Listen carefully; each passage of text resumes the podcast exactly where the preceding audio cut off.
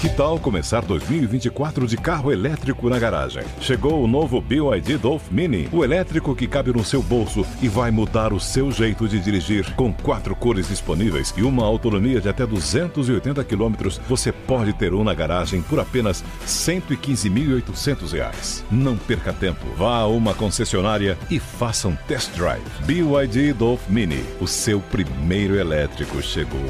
No trânsito, escolha a vida. Okay, round 2. Name something that's not boring. A laundry? Ooh, a book club. Computer solitaire, huh? Ah, oh, sorry. We were looking for Chumba Casino. That's right. Chumbacasino.com has over 100 casino-style games. Join today and play for free for your chance to redeem some serious prizes. Chumbacasino.com. No purchase necessary. Void where prohibited by law. 18+ terms and conditions apply. See website for details.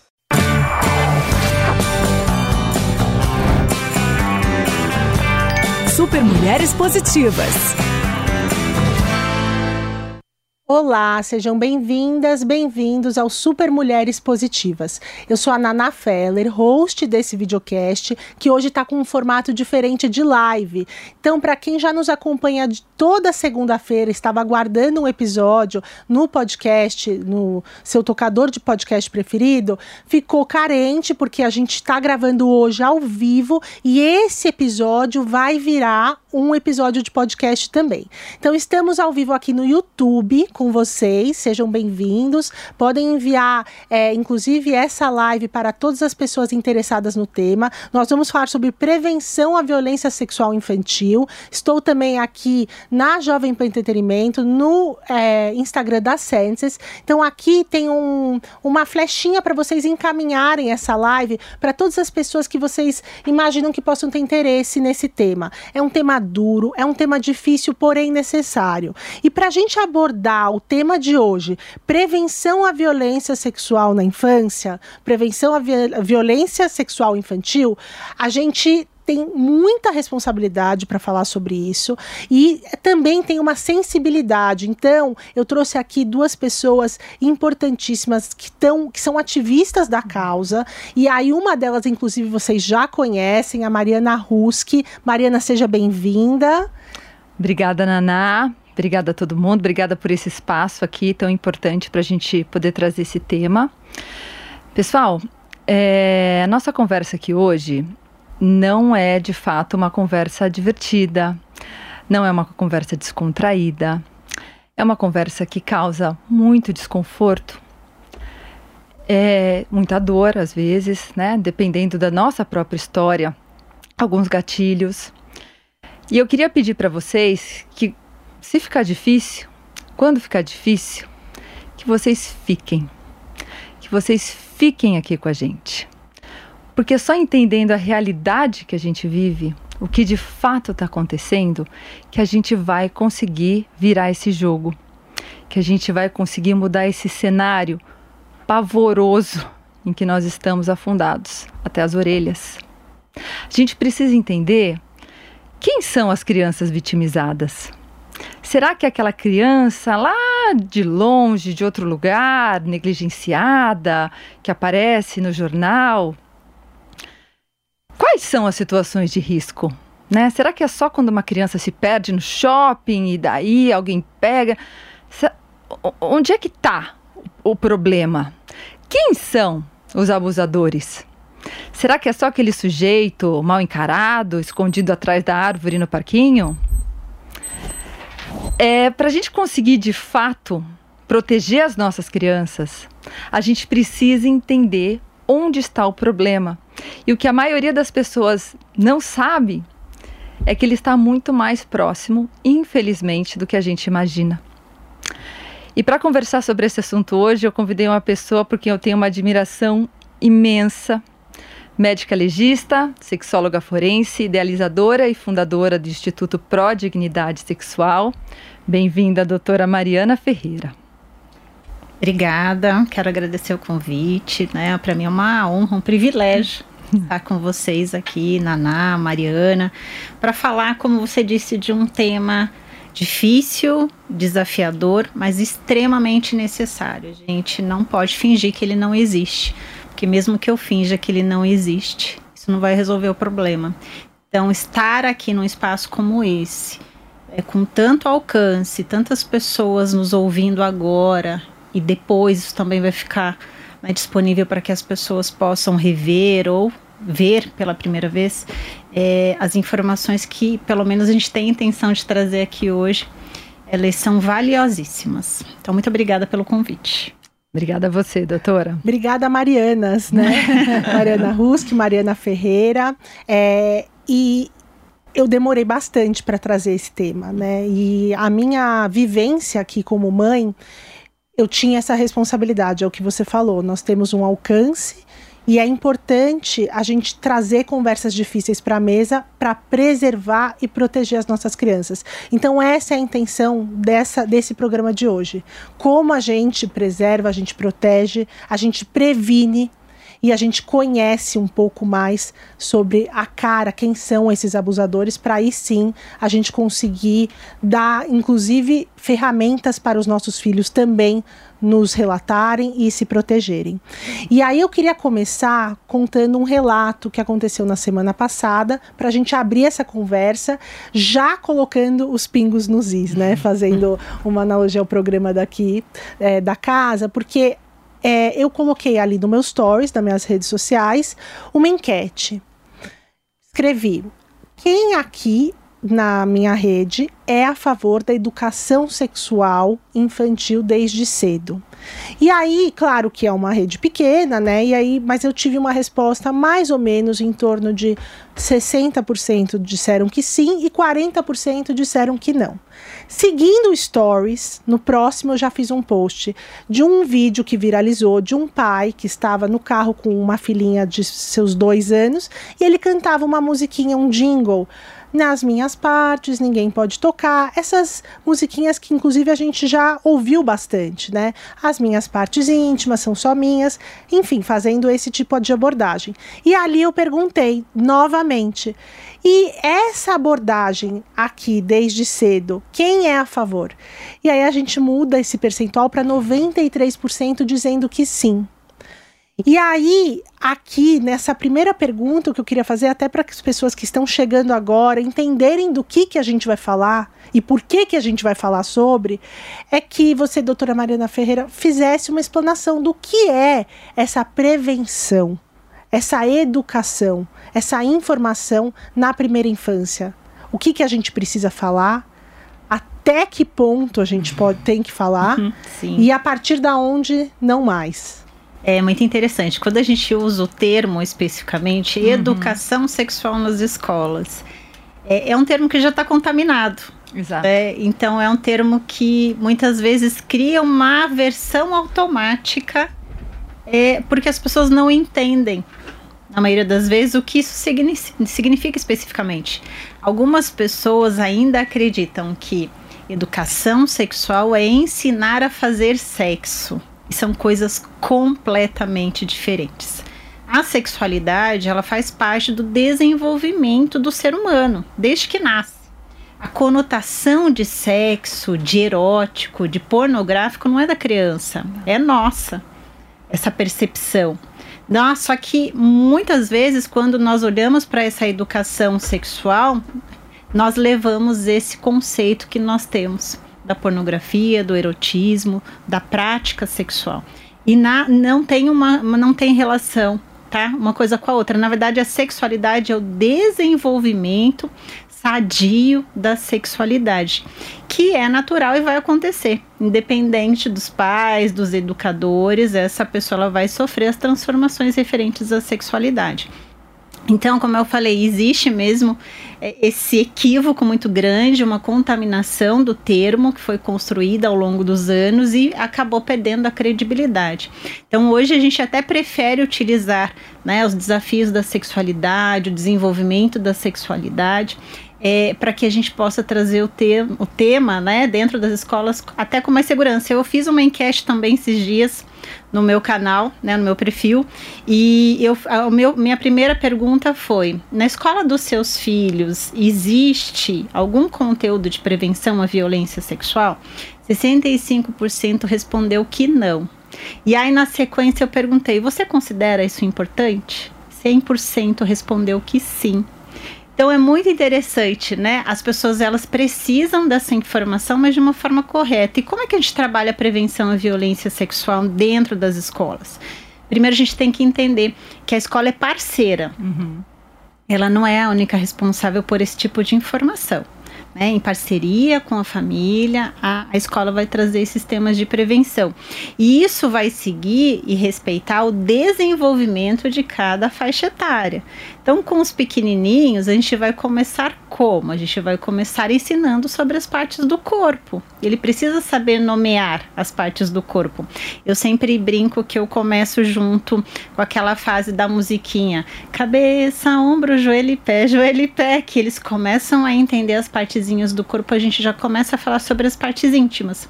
Então, dar o nome correto das partes íntimas e falar, olha, essa região aqui, essa parte do seu corpo, se chama parte íntima. Você pode até dar um apelidinho, porque as crianças gostam dos apelidinhos. Pipi, pepeca, borboletinha, e vai. Uhum. Mas ela tem que saber o nome correto. Então, por exemplo, com os pequenininhos, a gente vai falar, olha, você pode chamar de pipi, mas o nome certo é pênis.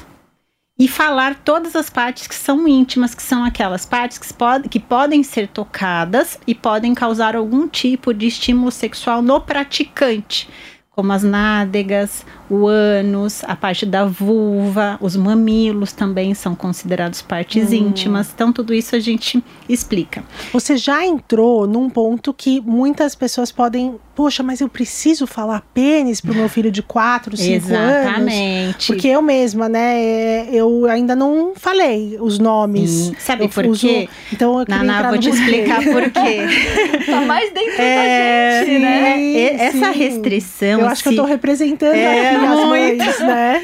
Esse pudor, essa vergonha, né? Esse medo de falar sobre isso, na verdade, é nosso. Exato.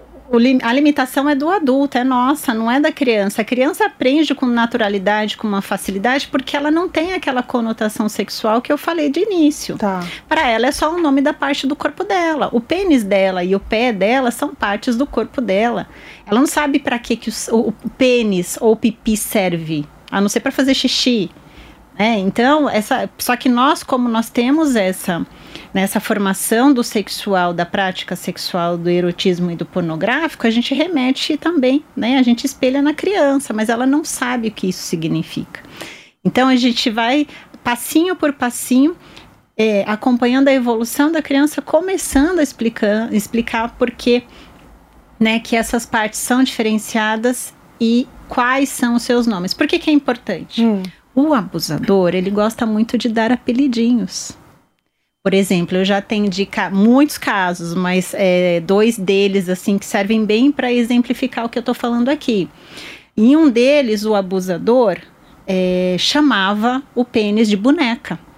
Brinca. Vem brincar, né, com a minha boneca. Então, quando ela foi relatar, essa criança foi relatar os abusos, ela se referia ao pênis do abusador como boneca. Ah, ele me chamava para brincar de boneca. Então, se alguém ouve a criança falando algo assim, ok, eles estão brincando de boneca.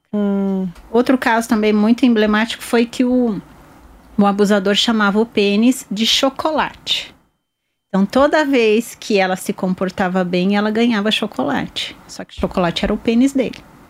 Então, ele fazia ela praticar sexo oral, dizendo que aquilo era chocolate. Então, ela precisa saber. Nossa. Eu sei que é difícil, mas eu preciso falar, né?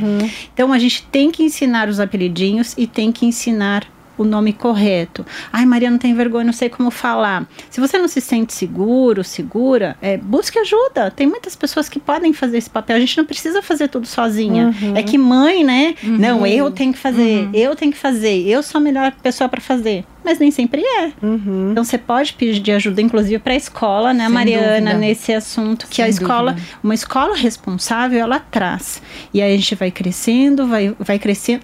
Eu falo que a prevenção e a informação vai crescendo junto com eles. Tá. Começa nessa fase das coisas mais simples, até chegar lá na adolescência, onde a gente vai ensinar, aí sim, a gente vai falar sobre infecção sexualmente transmissível, a gente vai falar sobre o sistema reprodutor. Isso lá na frente, lá na adolescência, a partir dos 12 anos a gente começa a introduzir. Por quê? Porque eles já estão tendo acesso pela internet de uma forma errada a essas informações. Então, se eu não ensino de uma forma correta, a gente coloca em risco os nossos adolescentes, inclusive em relação à gestação precoce. Então, a gente vai acompanhando o crescimento sem atropelar as etapas, mas informando para proteger. O objetivo é informar para que eles saibam identificar caso eles estejam sofrendo alguma prática sexual abusiva e, caso isso aconteça, o que eles devem fazer. Né, a quem contar. Então, tudo isso a gente vai construindo ao longo dos anos com as crianças até chegar no ápice da adolescência. Doutora, por esses seus exemplos, a gente já percebe que os abusadores, eles são muito manipuladores, né? Eles já parece que se reguardam, se preparam para manter essa criança... o próprio pedido de segredo que se faz, esses nomes, né, para dificultar ao máximo que a criança consiga sair desse ciclo de violência que ela está sofrendo, né? Então a gente realmente precisa... Ou que ela recuse até entrar, né? Então o lado de quem está protegendo realmente precisa antever toda essa complexidade que ele vai tentar causar, né, para já conseguir preparar essa criança para conseguir driblar isso e pedir ajuda, né, comunicar ajuda, reconhecer, apesar desses nomes convidativos, que ela está sofrendo abuso. Exatamente. E Mariana Ruski, a gente tem muita gente que está nos assistindo, até antes, quando eu divulguei isso, a live que a gente ia fazer, o programa, falavam, poxa, mas isso tá distante, não, eu não quero abordar ainda, não preciso, né, eu tô quase sempre por perto, alguém de confiança. Então eu queria que você falasse um pouquinho sobre esse cenário, vocês duas, inclusive, Mariana, você podia começar, inclusive, que eu sei que quando você começou a estudar o tema, você até falou, né, deu uma bugada, assim, porque os números são assustadores. Então, ninguém tá totalmente protegido. Exatamente, Naná. A gente tem, parece que no inconsciente nosso, a ideia de que esse tipo de violência está distante, acontece com os outros, não, meu filho está aqui. E às vezes, a gente lendo todos os relatos, né, a doutora Mariana vai saber até falar melhor, o susto que a gente toma quando a gente percebe que, opa, tá acontecendo aqui. Eu li um relato de uma mãe que mexeu muito comigo. Ela foi fazer não um treinamento, mas ela acompanhou uma conversa assim como a nossa, em que a pessoa dizia que, olha, o abusador não tem cara de monstro, não age como um monstro, ele está muito próximo e ele tem algumas abordagens que são meio sistemáticas aí. Uma delas é que o abusador sempre tenta achar uma desculpa para ficar sozinho com a criança, né? Então você está naquele evento, está naquele grupo, o abusador vai tentar encontrar uma forma de sair com a criança dali, de dar uma volta, de ir para o quarto jogar videogame, disso, daquilo. E ela estava ali por estar ali, mas na hora caiu uma ficha de que sempre quando ela ia jantar na casa dos pais, que acontecia muito, o pai dela convidava a filha para ir ver a lua.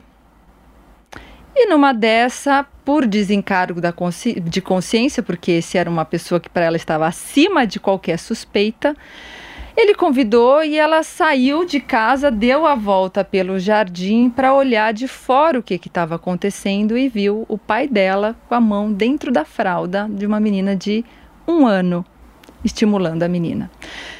Essa mulher entrou em crise, ela teve um negócio, ela só conseguiu gritar para o marido dela, foi um negócio horrível, ela teve que ser medicada, porque imagina o tamanho do susto. E gente, eu tô falando de gente igual eu e você, tá? É assim, qualquer um aqui podia ter tomado um susto, ela jamais imaginou, jamais, porque a gente tem um estereótipo que não condiz com a realidade e a gente fica vendido, porque a gente não sabe o que a gente não sabe. E a coisa vai acontecendo debaixo dos nossos narizes. Doutora Mariana, é assim de complicado, né? É muito. Eu falo que o grande dilema do abuso sexual infantil é exatamente isso. Os principais agressores são homens conhecidos e com algum tipo de vínculo de proximidade, seja familiar, seja mesmo amigo por amizade, pai, ou seja por cuidado. E aí quando você fala a maior parte, vocês têm números para as pessoas entenderem o tamanho, sim, assim, desse... Então, a gente, em relação aos agressores sexuais, em relação ao sexo do agressor, 90% dos agressores sexuais são do sexo masculino, são homens. Uhum. Nós temos mulheres abusadoras, mas os índices são menores, até por uma questão relacionada à subnotificação. Tá. As mulheres também abusam sexualmente. Mas são menos denunciadas e esses abusos passam mais desapercebidos por causa do contato natural entre mulheres e crianças. Uhum. Mas, de fato, realmente o número é menor. Menor, né? Independente dessa subnotificação. Independente é menor. Os principais agressores são do sexo masculino em todas as faixas etárias. Tá. Eu costumo dizer, de 0 a 100... os principais agressores sexuais são do sexo masculino. E quando eu falo de 0 a 100, é literalmente... Todas as faixas etárias sofrem agressão sexual. Né? Os bebês, a gente esquece de falar dos bebês, os bebês são amplamente violados, mas também tem um problema sério de subnotificação pela própria idade. Mas nós temos estatísticas relacionadas aos bebês. De 0 a 4 anos, a gente tem em torno de 10% dos casos de estupro de vulnerável, que é aquele estupro que é cometido contra menores de 14 anos de idade. E as principais vítimas de estupro no nosso país e no mundo são as nossas crianças e pessoas no início da adolescência do sexo feminino. Então, a gente tem em torno de 60% dos casos de estupro no Brasil, né, compatível com os dados do Fórum Brasileiro de Segurança Pública, que foi publicado recentemente. Um pouquinho mais de 60% das vítimas têm menos de 14 anos de idade. Isso foi uma informação que você compartilhou, né, nas suas redes, Mariana, que até nos impressiona. A primeira vítima, a gente acha que é a mulher, não, são as crianças. São as crianças, são as principais vítimas. São as meninas. Quando a gente fala em estupro, automaticamente vem na nossa mente uma imagem pré-formada, que é qual é? Mulher adulta sendo abordada em via pública pelo desconhecido. Exato. Mas não, a principal vítima de estupro são os nossos bebês, crianças e meninas no início da adolescência. Essas são as principais vítimas. E o agressor, ou ele mora na casa da vítima, ou ele tem fácil acesso a ela. Não é como a Mariana falou. Ele não é um monstro fisicamente falando. O que ele faz é monstruoso.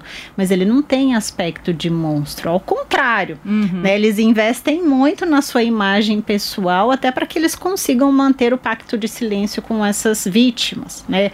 Ele precisa ter uma imagem social muito positiva para que ninguém desconfie. Caso alguém desconfie, flagre ou relate, as pessoas sejam incapazes de acreditar. Muitas vezes você vê casos assim, onde há uma denúncia e há uma comoção da comunidade dizendo, não, imagina, é impossível, não. Ele é inocente, ele é uma ótima pessoa. Exatamente. Ele é um benfeitor.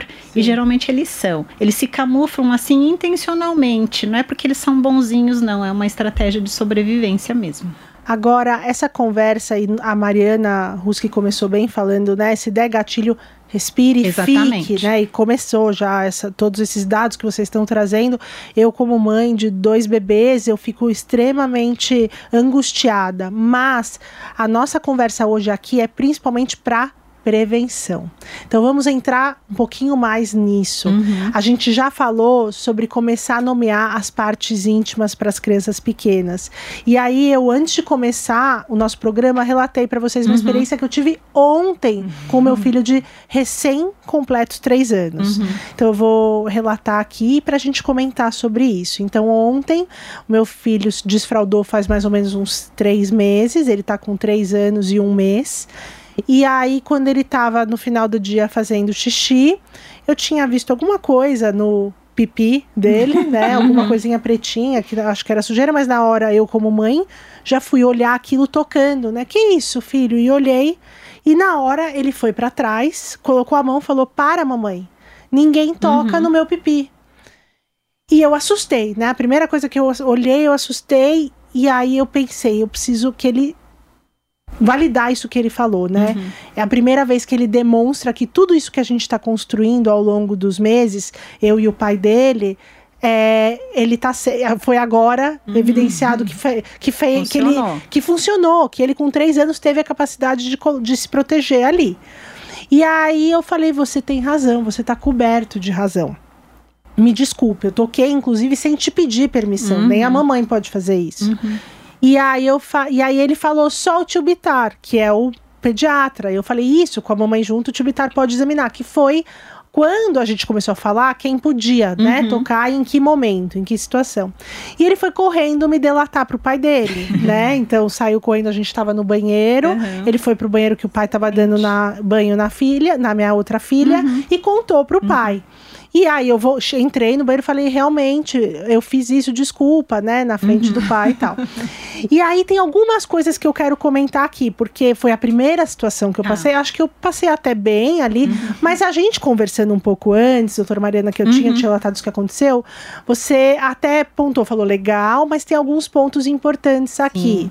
Então, né, até para não virar um trauma também, ninguém toca. Exatamente. E aí, então vamos comentar um pouco essa situação e quais são os prós, né? Essa questão de quando a gente começa a também falar sobre partes íntimas, como a gente fala sobre isso, quais são as estratégias até para virar algo lúdico, para guardar na cabeça. É a música, é uma brincadeira?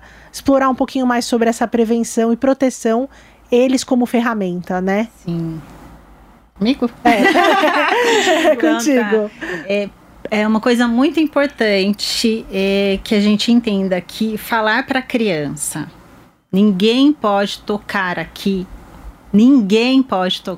não funciona. Eles levam muito a sério.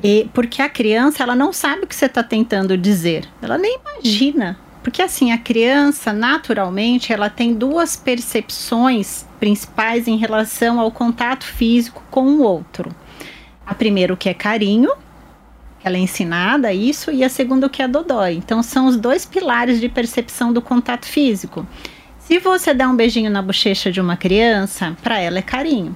Se você der um beijinho nas partes íntimas, é carinho. Se você der um beliscão no braço dela, é dodói. Se você tentar uma penetração, é dodói. Então, ela não sabe que aquilo é abusivo. Ela sabe que aquilo é um contato físico. Quem sabe sou eu, que sou adulta, ou alguma criança que já recebeu uma informação de proteção. Ela é incapaz de diferenciar sozinha o que é um toque corporal de cuidado, de afeto, e um toque corporal abusivo. Por isso que muitas vezes as vítimas só descobrem que foram abusadas quando elas se tornam adolescentes e começam a receber isso de fora, essas informações, né, mais completas. Até então, não. Até então, ela tem que acreditar, porque ela não tem informação diferente, de que aquilo que estavam fazendo com ela era carinho. E os abusadores usam muito essa expressão, né, Mari? Que é carinho, um joguinho especial, um carinho especial, uma brincadeira. São divertidos. Até por essa esperteza que vocês relataram, Sim. Eles não vão penetrar, fazer o dodói, né? Não, porque as pessoas, elas acham que quando há violência sexual contra uma criança, há uso de força física, agressão física associada à prática libidinosa, que a gente chama no meio, né, pericial. Não, eles são extremamente, entre aspas, manipuladores. Eles vão acostumando a criança ao corpo dele aos poucos, né? Passinho por passinho. Então, primeiro é um abraço apertado, um beijinho no rosto, um cheirinho, põe no colo, vem assistir TV comigo, deixa que eu ajudo a tomar banho, deixa que eu ajudo a limpar o bumbum. Então, ele vai evoluindo em relação ao toque físico da criança, para a criança se acostumar com o toque dele. As penetrações são a exceção, é no final do processo. São as exceções. Então, o que mais se pratica com crianças, principalmente nessa fase, são os toques corporais não penetrantes, de conotação sexual. Então, quando a gente fala ninguém pode tocar, isso cria uma confusão na cabecinha da criança, porque realmente ela acha que ninguém pode pôr a mão na sua parte íntima. E aí, se ela precisa ser cuidada por alguém, como acontece nas escolas, as crianças têm que ir cada vez mais cedo para as escolas, os bebês vão com poucos meses para a escola e precisam ser cuidados pelo toque da mão da professora, da cuidadora, da auxiliar.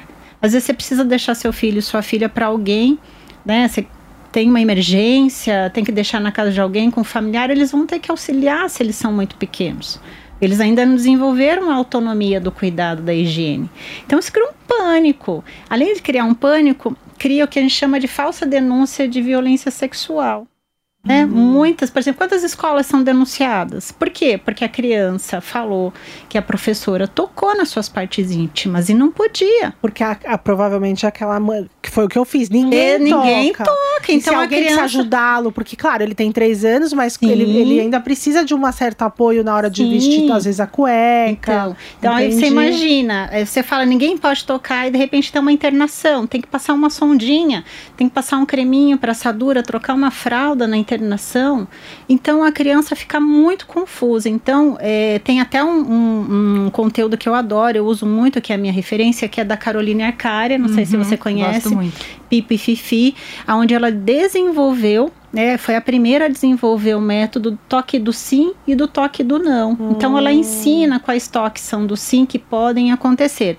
E aí uma coisa importante para a gente ensinar para os nossos pequenos é, desde cedo, que o corpo é deles e o afeto também. Eles não são obrigados a beijar, abraçar e sentar no colo de ninguém, mesmo que você mande. Porque isso acontece na nossa cultura, a latina, Brasil, principalmente, é muito afetuoso, toque corporal, né? Então abraçar, beijar, esmagar as crianças no colo é uma coisa muito comum. Sim. E estimulado pelos adultos. Vai lá, beija o tio, menina, beija a tia, senta no colo do vovô. Se a criança se recusa, ela é considerada mal educada. Então a gente precisa ensinar desde cedo que ela só vai beijar se ela quiser, que ela só vai abraçar se ela quiser. Ela não é forçada, porque se você força, a sua criança entende o quê? Inconscientemente, qualquer um pode ter acesso ao meu corpo, mesmo que eu não queira, porque eles são adultos, eles são maiores do que eu. Então tem que explicar o que pode e o que não pode acontecer com as suas partes íntimas, quem pode tocar, em quais situações e o que não pode acontecer. Então, né? Vamos exemplificar um Sim. pouquinho mais nesse caso específico. Tá. Então, pro meu filho, ó, não pode beijar, não pode tocar, né? Porque o que a gente faz, né? O que eu faço com essa informação? Sim. Então, é que assim, como eu falei desde o início, a limitação é nossa. Tá. Quem fica envergonhada e acha que vai ultrapassar as etapas do desenvolvimento. Mas nesse caso não era nenhuma vergonha que eu tinha, era uma falta de informação mesmo, que o que você está me contando agora faz muito sentido. Sim. Então, o repertório que eu tinha era educá-lo, falar pra ele que ninguém pode tocar. Agora é uma informação a mais, né? Sim, vai escalonando. Mas aí, numa situação dessa, por exemplo, na recusa dele, como ele não recebeu informação diferente antes, você fala assim, não, filho, a mamãe pode tocar, porque a mamãe quer ver se tá tudo bem, se tem algum machucado. Mas eu sempre vou avisar você antes. Eu tô olhando para ver se isso aqui é um machucado, é um dodói. Pronto, resolveu. Tá. Aí eu tenho passe livre para isso. Explicar o que não pode. Por exemplo, o que não pode. E eu gosto de fazer que nem eu. Eu tenho 2, né, que passaram pela prevenção em casa, assim, até hoje, né? Porque não é uma vez só que a gente fala, não, tá? Imagina, isso é recorrente. Inclusive, aproveitando que você vai começar a falar sobre isso, só para quem tá chegando agora na nossa live no Instagram e no YouTube, a gente tá falando sobre prevenção à violência sexual infantil. E aí agora, com a doutora Mariana Ferreira, a gente vai explicar um pouquinho de como abordar para essas crianças pequenas o que pode e o que não pode nas partes íntimas. Exatamente. Então, o que a gente vai falar? Primeiro vai explicar o que são partes íntimas, vai ensinar os nomes e vai explicar, olha, algumas pessoas podem tocar as suas partes íntimas e outras pessoas não. Algumas coisas podem acontecer com as suas partes íntimas e outras coisas não. Por exemplo, o que pode acontecer? Então você vai dando exemplo e vai perguntando junto com a criança, pode ou não pode? Toque do sim, toque do não. E aí tem até o Pipi Fifi, que nos ajuda muito, que é um livro com uns monstrinhos super fofos, que eles vão mostrando assim a plaquinha. Sim, já desde os 3 anos. Você já pode começar a iniciar. Você começou a desenvolver a linguagem verbal, você já pode introduzir as informações verbais. Antes você vai mais com ilustrações. Tá. E aí você fala, olha, a mamãe pode ajudar você a tomar banho, pegar no pipi, passar o sabãozinho, pode? Pode. Mamãe pode passar o creminho? Pode. A pediatra pode examinar o seu pipi, né, seu bumbum com a mamãe junto? Pode? Pode. Então, você vai dando exemplos que ela entenda na linguagem dela. Não adianta você usar... Nas vivências dela. Não adianta você usar termos elaborados para uma criança, né? Você tem que usar a linguagem dela. E aí, não pode. Alguém pode brincar com o seu pipi ou com a sua pepeca?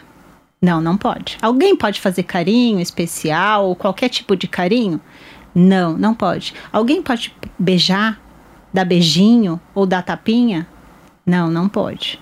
Por isso que é importante os cuidadores que não têm, inclusive, uma que não são abusadores, mas não fazerem isso do beijinho na não vou beijar a pipoca, vou beijar o bumbuzinho, ai, que delicinha, que não sei o quê. Não pode. Tá.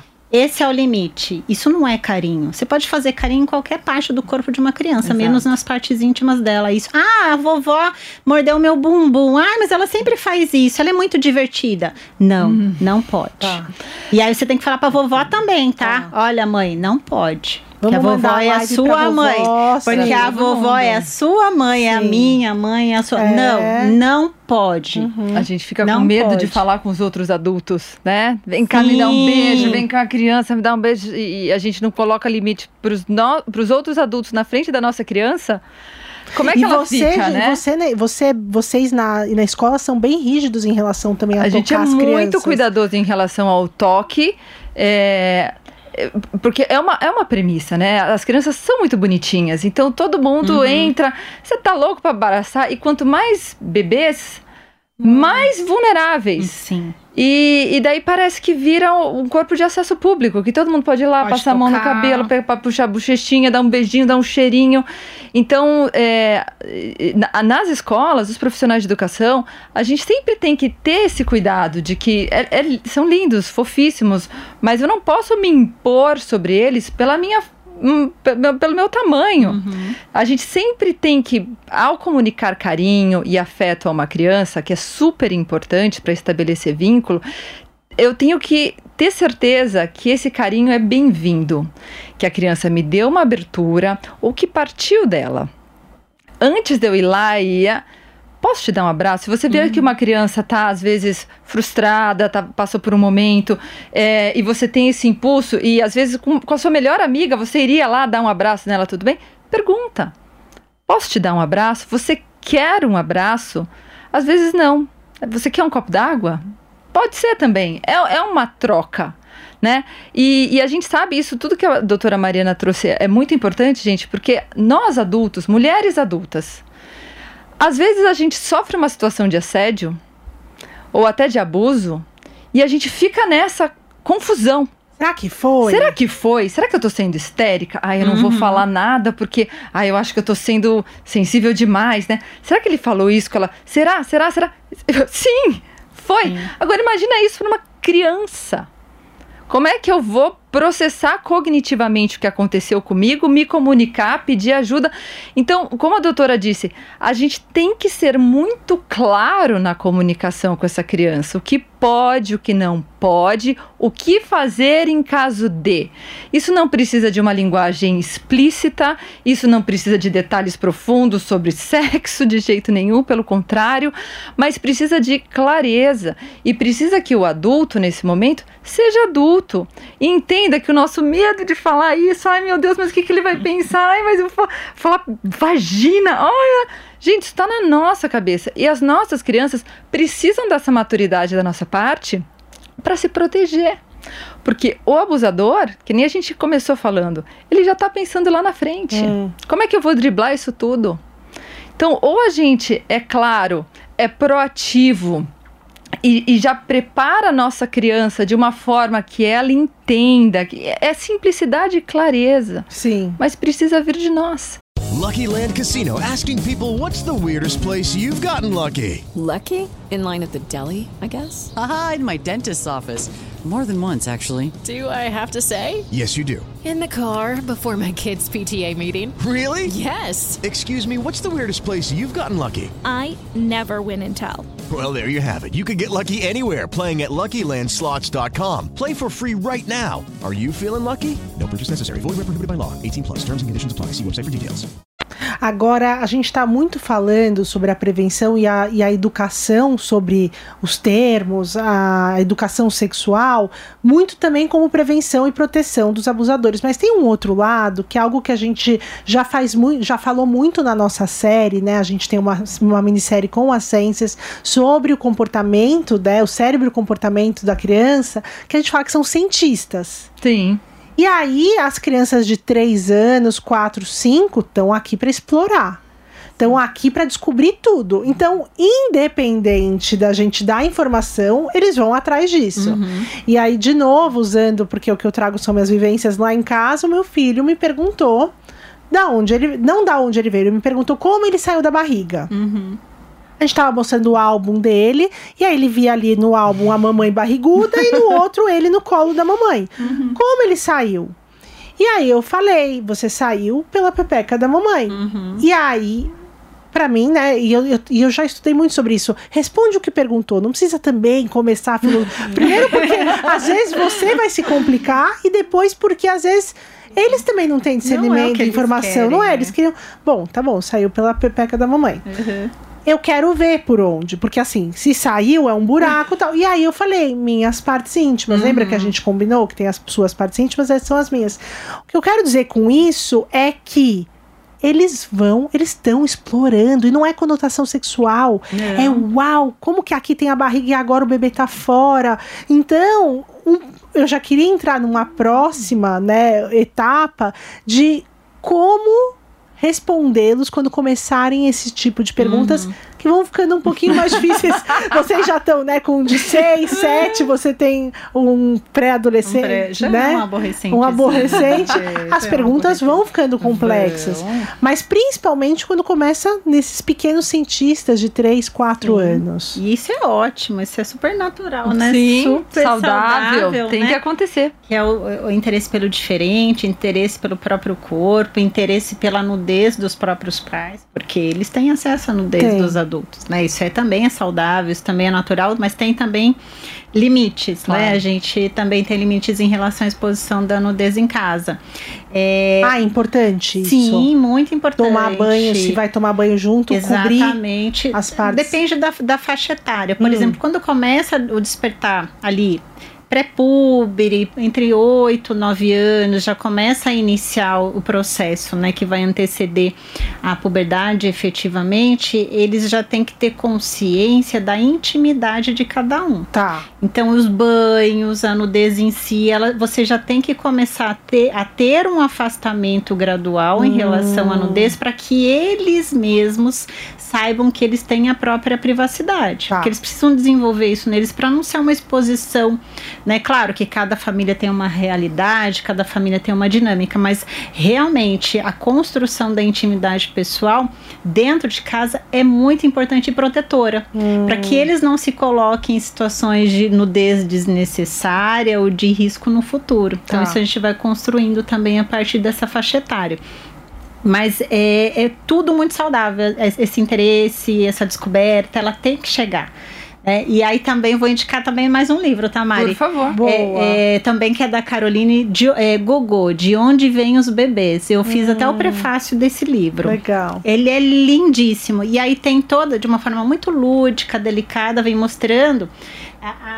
desde dos gametazinhos, né, da junção do óvulo, do espermatozoide, o crescimento do bebezinho dentro da barriguinha da mãe e as formas de parto, porque também não é só através do canal vaginal, tem a cesariana também. Inclusive a minha prima que fez uma cesariana, ela é mãe da minha filhada. Sim. E aí quando a filha dela perguntou pra ela, ela falou, você saiu desse cortinho da barriga.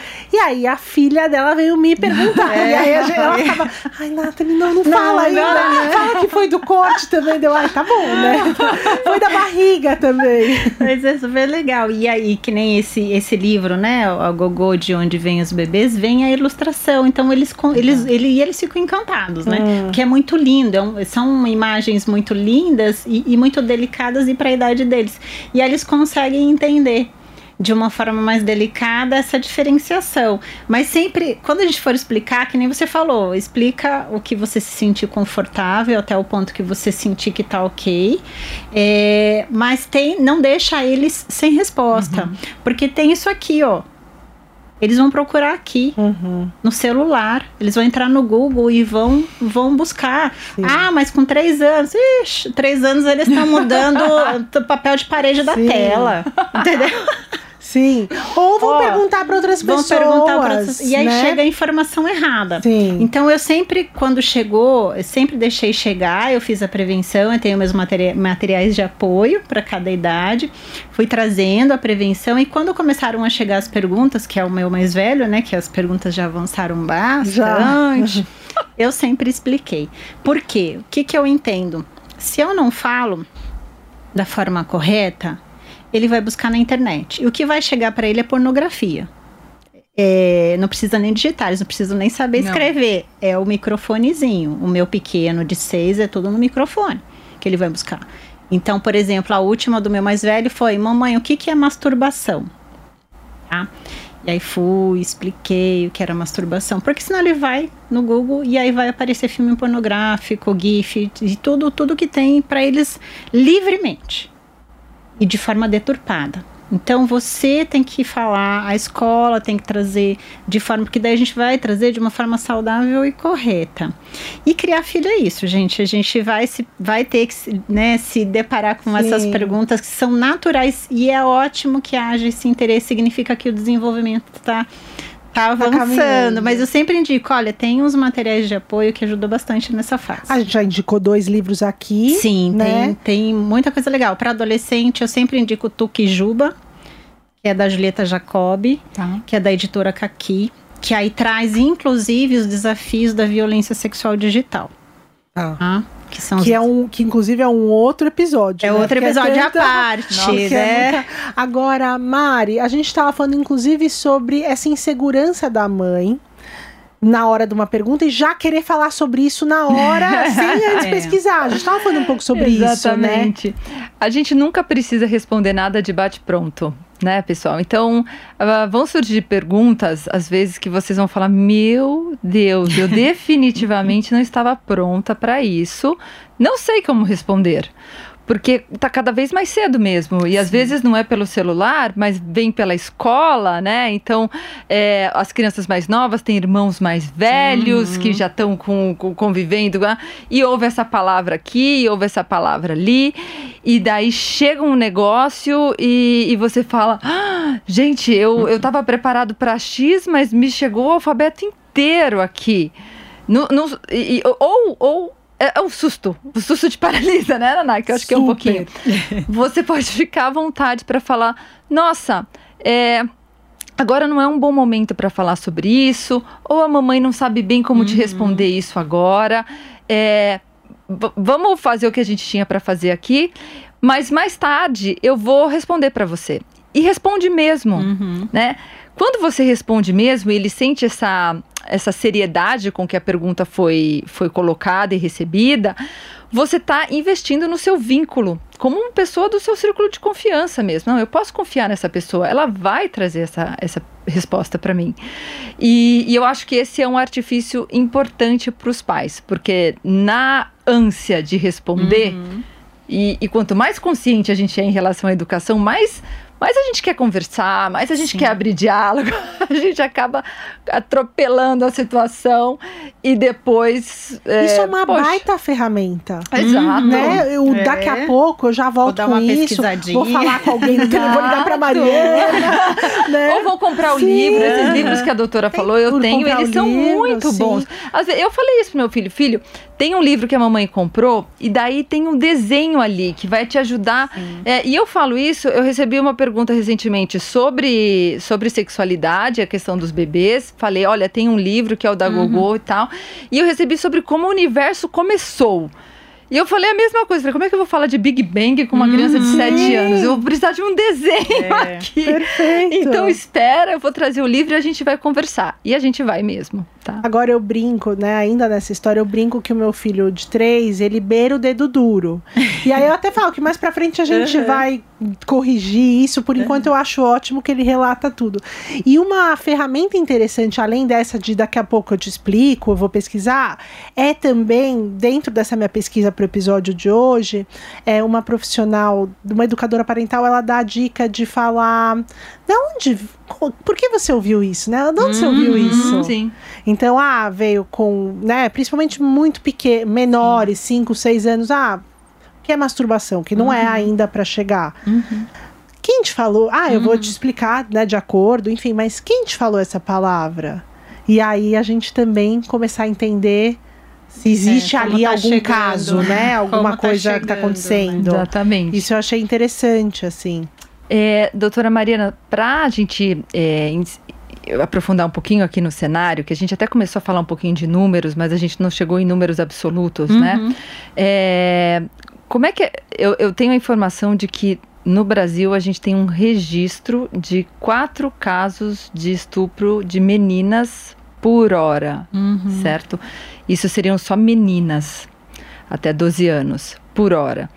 Mas a gente tem uma subnotificação muito agressiva, ainda por cima, de aproximadamente 90%. Isso coloca a gente, a cada hora, desde que a gente começou a filmar essa live, a gente já teve no Brasil aproximadamente 40 meninas estupradas, sem contar meninos, sem contar adolescentes.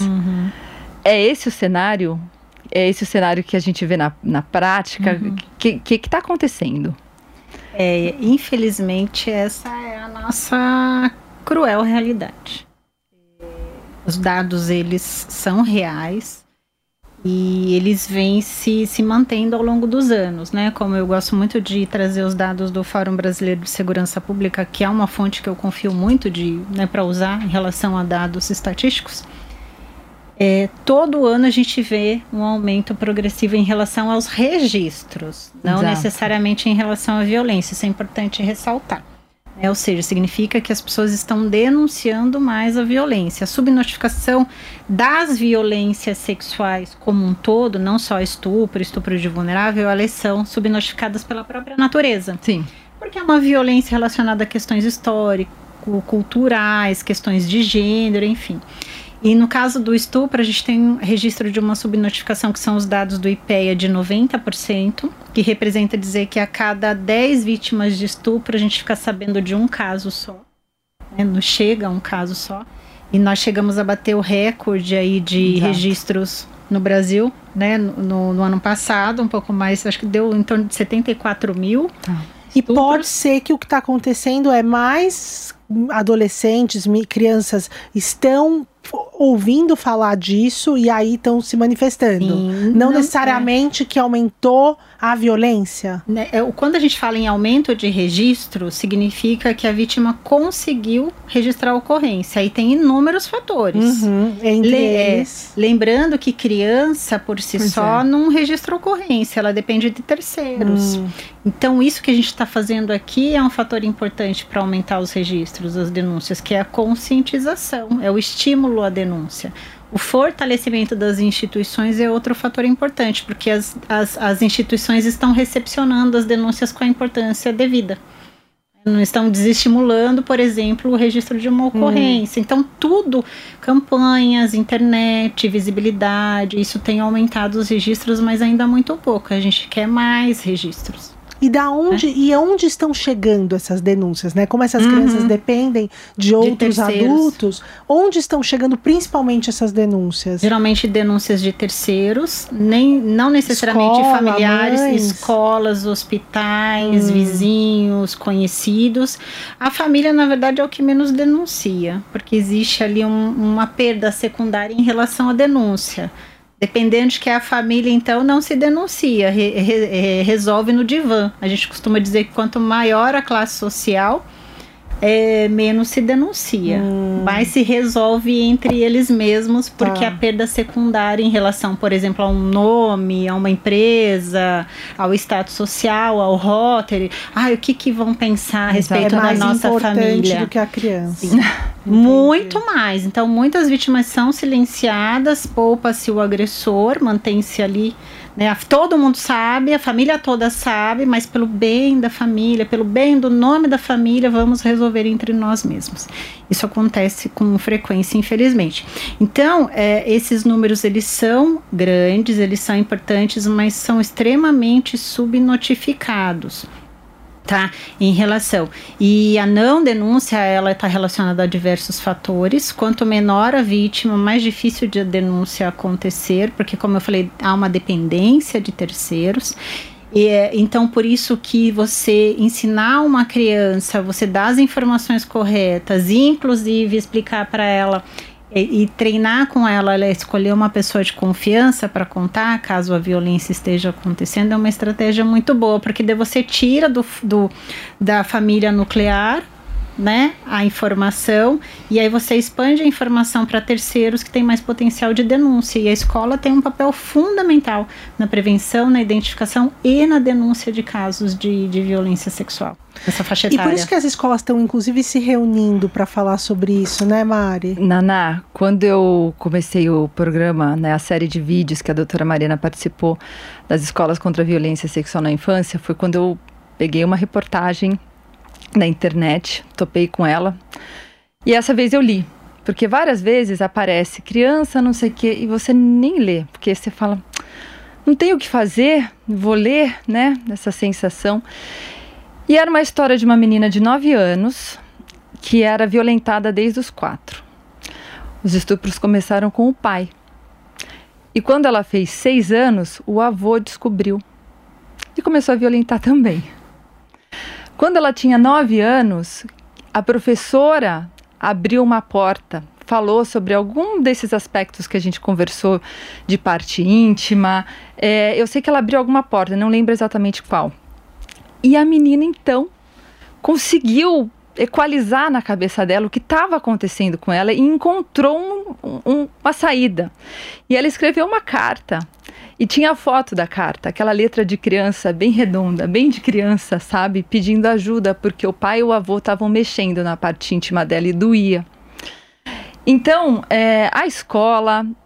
Os profissionais da educação, e daí você entra no clube, sabe, o professor de natação, o professor de artes marciais, essas outras figuras que às vezes estão fora de casa, mas que são referências fortes para essa criança, essas pessoas precisam estar preparadas para identificar casos, sabe, entender o que é um comportamento que pode estar tentando me comunicar alguma coisa e saber como é que eu vou conduzir essa situação. Porque o que a gente ouve, talvez você vá ouvir depois dessa live, são adultos falando, Mariana, eu recebi isso por escrito algumas vezes.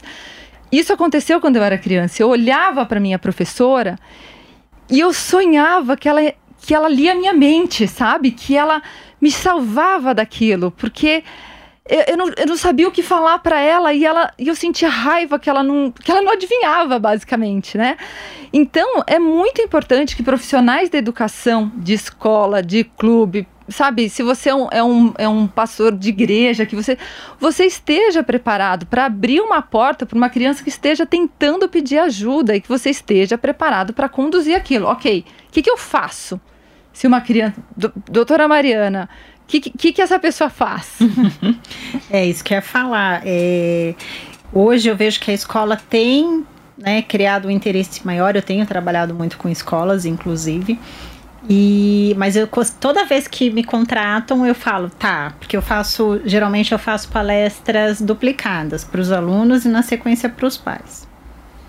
E aí eu sempre falo para a escola, vocês estão preparados para o que vai chegar? Porque vai chegar. Os alunos acabarão identificando a violência, porque muitas vezes é a primeira vez que está recebendo aquela informação daquela forma. Então, vocês estão preparados para seguir com essa informação? O que vai fazer? Exatamente, vocês estão preparados para recepcionar essa revelação? Porque a revelação vai chegar. Então, sempre eu fecho com a escola uma pessoa específica que vai recepcionar os alunos e as alunas, se quiserem conversar depois. Eu já cheguei a receber pelo direct. Depois de uma palestra, sim, de uma aluna, que ela não se sentiu confortável em falar na escola, ela veio falar comigo. Então, como conduzir esses casos? Aí vem o grande calcanhar de Aquiles da maioria das escolas, exato, né, Mari? Porque principalmente quando a gente fala em escola particular, existem relações comerciais ali. Então, a gente está num momento de mudança de cultura, inclusive, de mostrar o quanto uma escola boa, uma escola responsável, uma escola que realmente se preocupa com a segurança dos seus alunos, traz esse tema para dentro da sala de aula. Sim. Né? Como um selo mesmo de qualidade. Como conduzir? Primeiro, claro, recepcionar essa revelação. Tem que ser uma pessoa que tenha uma habilidade para isso, até para que não induza respostas. Então, aquela questão das perguntas abertas. Uhum. De onde veio essa informação? Sem você induzir uma resposta. Ou a diferença de você falar, tá bom, filho, de onde veio essa informação? Ou chegar, foi o fulaninho que falou pra você? E existe uma tendência natural da criança concordar quando um adulto faz uma afirmação. Então, você acaba induzindo um discurso que não é real. Então, ter profissionais qualificados para isso, para recepcionar essa revelação, verificar o contexto e, caso seja confirmada a violência, a denúncia. Não tem outro caminho. Vamos já deixar o número da denúncia, o espaço da denúncia? Sim. Acho importante. Então, a gente tem canais diferentes de denúncia. Então, por exemplo, se a escola identificou, ela vai ter que fazer uma denúncia, ela vai fazer o relatório dela, da ocorrência, a notificação, e vai fazer uma denúncia identificada. O principal canal de denúncia das escolas é a própria delegacia de polícia. De preferência, uma especializada, não obrigatoriamente, que a gente aqui em São Paulo, a gente tem as DDE. Em outros estados, mulher, as DEANs, né? Não precisa ser uma delegacia da mulher, né? Se você está num estado que tem uma delegacia de criança e adolescente, alguns estados têm, é o ideal, mas não é obrigatório. Você pode realizar denúncia na mais próxima da sua residência, da sua região. Então, a denúncia, ela tem que ser feita. Ai, Mariana, mas eu vou denunciar, eu preciso denunciar. Você tem obrigatoriedade legal de denunciar. Qualquer adulto, né, doutora? Qualquer pessoa, qualquer adulto, porque é um crime que a gente chama, ele não precisa ser a própria vítima. Antes até tinha essa questão que a gente chama de pública incondicionada ou pública condicionada. Hoje não. Qualquer pessoa pode denunciar a violência sexual, inclusive de pessoas adultas, de vítimas adultas. E a escola tem uma responsabilidade vinculada ao ECA, né, vinculada aos pactos da primeira infância e todos os acordos, inclusive com as Nações Unidas, de responsabilidade em relação à segurança das crianças e adolescentes que estão na sua instituição. Então, existe uma obrigação legal da denúncia. A escola tem que denunciar de forma identificada nesses casos, porque faz parte mesmo de um processo ali, tá, em relação à instituição. Eu acho que a gente agora fechou uma hora aqui, ainda tem um papinho que eu quero terminar. Eu não sei se o Instagram, as redes sociais, antes tinha uma hora de limite de live, ou dá para continuar, só porque eu queria abordar especificamente eu não queria encerrar essa conversa sem falar sobre mais uma oportunidade de prevenção, que seria a erotização precoce. Sim. A gente tem visto muito a questão das dancinhas, dessa super exposição de meninas nas redes sociais, e eu queria muito falar sobre isso, porque muitas mães e pais fazem na inocência, acham fofo. Quais são os riscos disso? Os riscos são enormes. Basta você entrar nos comentários. Olha os comentários. Só isso você já percebe. Existe uma discussão muito grande que está acontecendo, né, em relação ao compartilhamento de imagens de crianças pelos familiares, enfim, em relação aos direitos de imagem dessa criança, né? Isso já é algo que já está em discussão no mundo. Qual o limite de compartilhamento? Qual o direito de imagem dessa criança de ter a sua imagem exposta de forma perpétua? A gente tem que lembrar que o que cai na internet é perpétuo. Não adianta você apagar, alguém pode ter feito o download, enfim. Isso tem sido muito discutido. E o que acontece em relação, não só à erotização, mas à questão da adultização das nossas crianças. Sim. Que é uma exposição que favorece muito o que a gente chama, né, de rede de exploração sexual infanto-juvenil. Essas imagens, elas são captadas, elas são comercializadas. Muitas delas são utilizadas em grupos, em chats, para estimulação sexual dos participantes. Então, o que você acha inocente, por exemplo, eu vou pôr o primeiro banho do bebê, só a família vai ver. Esquece.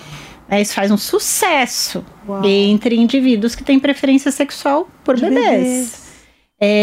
Roupa de banho. Então, eu sempre falo, nunca compartilhe foto. Eu sei que, né, todo mundo quer mostrar. Ai, que lindo que é, mas gente. Mas é muito importante a gente saber o que está em jogo. Então, muitas dessas imagens, elas são utilizadas para estimulação sexual. Outras até mesmo para busca de crianças. Né, existe uma rede de tráfico humano.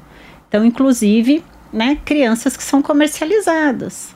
Captação de crianças, tudo isso então, acontece. Fotos nuas, né? Mesmo que muito pequenos. O que não podemos colocar na internet? Foto de banhos, nada que mostre as partes íntimas ou nudez. Fotos ou vídeos com roupa de banho, biquíni, né, sunguinha. Nenhuma foto que identifique onde essa criança mora ou estuda ou frequenta, então com o uniforme do colégio, eu acho engraçado algumas mães, né, quando é amiga minha eu alerto, faz check-in toda quarta-feira às 18 horas na escolinha de balé X, faz check-in no shopping onde a família frequenta, então evitar identificar onde a família mora, aonde a criança estuda, exposição do corpo dessas crianças. E a gente não pode esquecer as dancinhas, as famosas dancinhas. Todo dia alguém vai falar sobre elas comigo. O que você acha? Não sei o quê. Você vê maldade nisso? Não as músicas, funk. Não é uma questão de maldade. Aquilo é erotização. Erotizar é você dar uma imagem, você simular atos que são vinculados à pornografia. Você está excitando alguém sexualmente com aquelas imagens, com as danças, com as vestimentas. Se você perceber, geralmente acho que foi. Falhou? Não. Se você pra mim parece, né? Tá tudo certo? Podemos continuar? Tá bom. Se você perceber, as crianças que estão fazendo as dancinhas nas redes sociais, nos aplicativos, elas não estão vestidas de burca, né? Geralmente são roupas bem pequenas, expondo até partes da genitália. E muitas famílias estão monetizando as suas crianças, estão ganhando dinheiro com isso, com um apelo sexual, claramente sexual. Aquilo tem um apelo que é o quê? Simulação de um ato sexual, simulação de gestos de conotação que simulam uma prática sexual, como uma penetração, um sexo oral, enfim. Então, é muito perigoso o que está acontecendo. Mas, doutora, sobre o argumento de que a criança não entende o que ela está fazendo, as pessoas continuam postando, né? Exatamente. A criança não entende, mas a responsabilidade de fazê-la entender é nossa. E até para não normalizar aquele tipo de vocabulário, aquele tipo de vestimenta para o dia a dia da criança. Exatamente. E isso nas coisas mais simples. Por exemplo, o YouTube, né? Que é um canal de vídeos e tal, onde hoje o sonho da galerinha ser youtuber e influencer. Exato. O meu filho chegou para mim esses dias e falou, olha, eu não quero estudar, quero ser youtuber. Eu falei, quem disse que youtuber não estuda? Às vezes estuda muito, super bem preparados. Mas tem essa imagem deturpada, né? Vou só fazer vídeo e vou ficar, que é a geração do primeiro milhão antes dos 30. Né? Exato. Essa é a geração. E, então, por exemplo, teve até uma denúncia, não lembro quem que foi, um influenciador que denunciou, que eram vídeos de crianças que estavam sendo expostas e havia uma circulação ali de abusadores sexuais buscando esses vídeos. Um exemplo que eu cheguei até gravar, que era de uma menininha com um picolé, então ela estava na casa dela mostrando o picolé favorito. Então, ela pegava o picolé, chupava o picolé. Olha, gente, o meu sabor preferido. Devia ter 7, 8 aninhos, uma menina.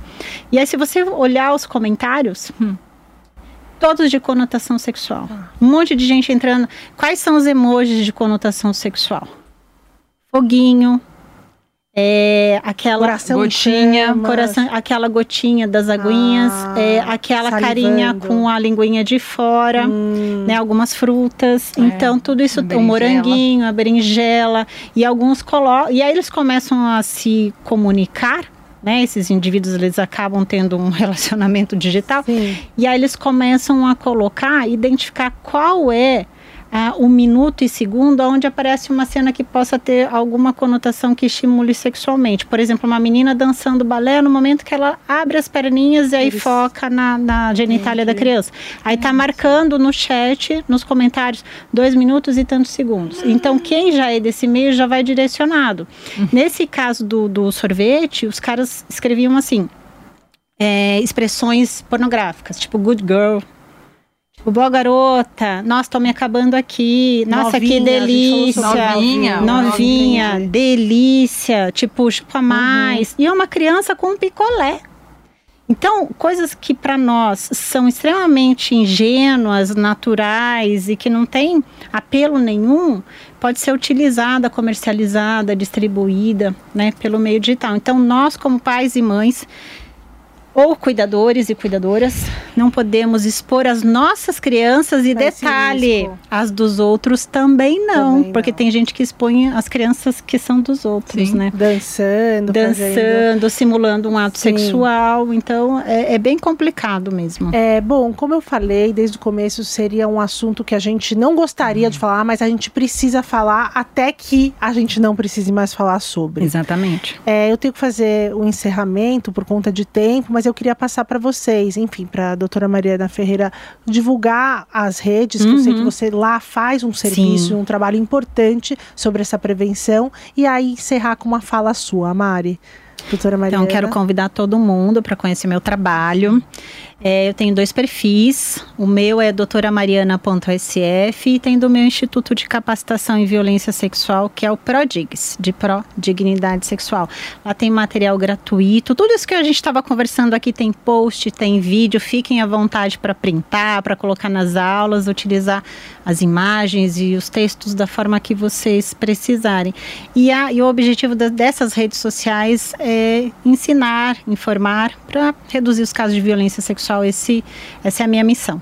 Obrigada pela presença, doutora Mariana. Obrigada, doutora Mariana.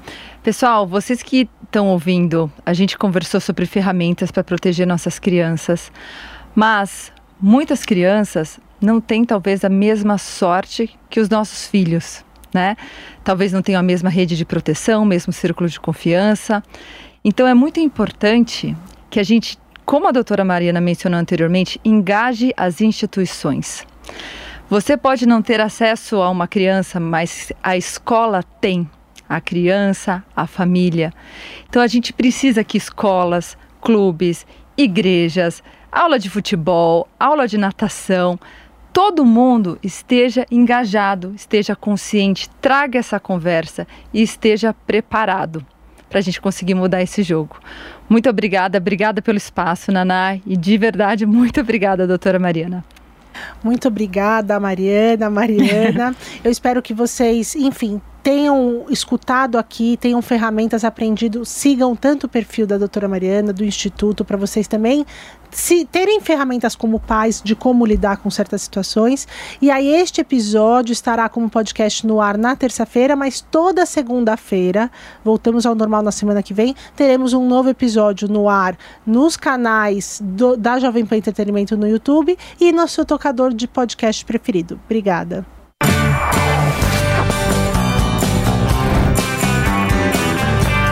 Super Mulheres Positivas. Okay, round 2. Name something that's not boring. A laundry? Ooh, a book club. Computer solitaire, huh? Ah, oh, sorry. We were looking for Chumba Casino. That's right. ChumbaCasino.com has over 100 casino-style games. Join today and play for free for your chance to redeem some serious prizes. ChumbaCasino.com. No purchase necessary. Void where prohibited by law. 18+ terms and conditions apply. See website for details.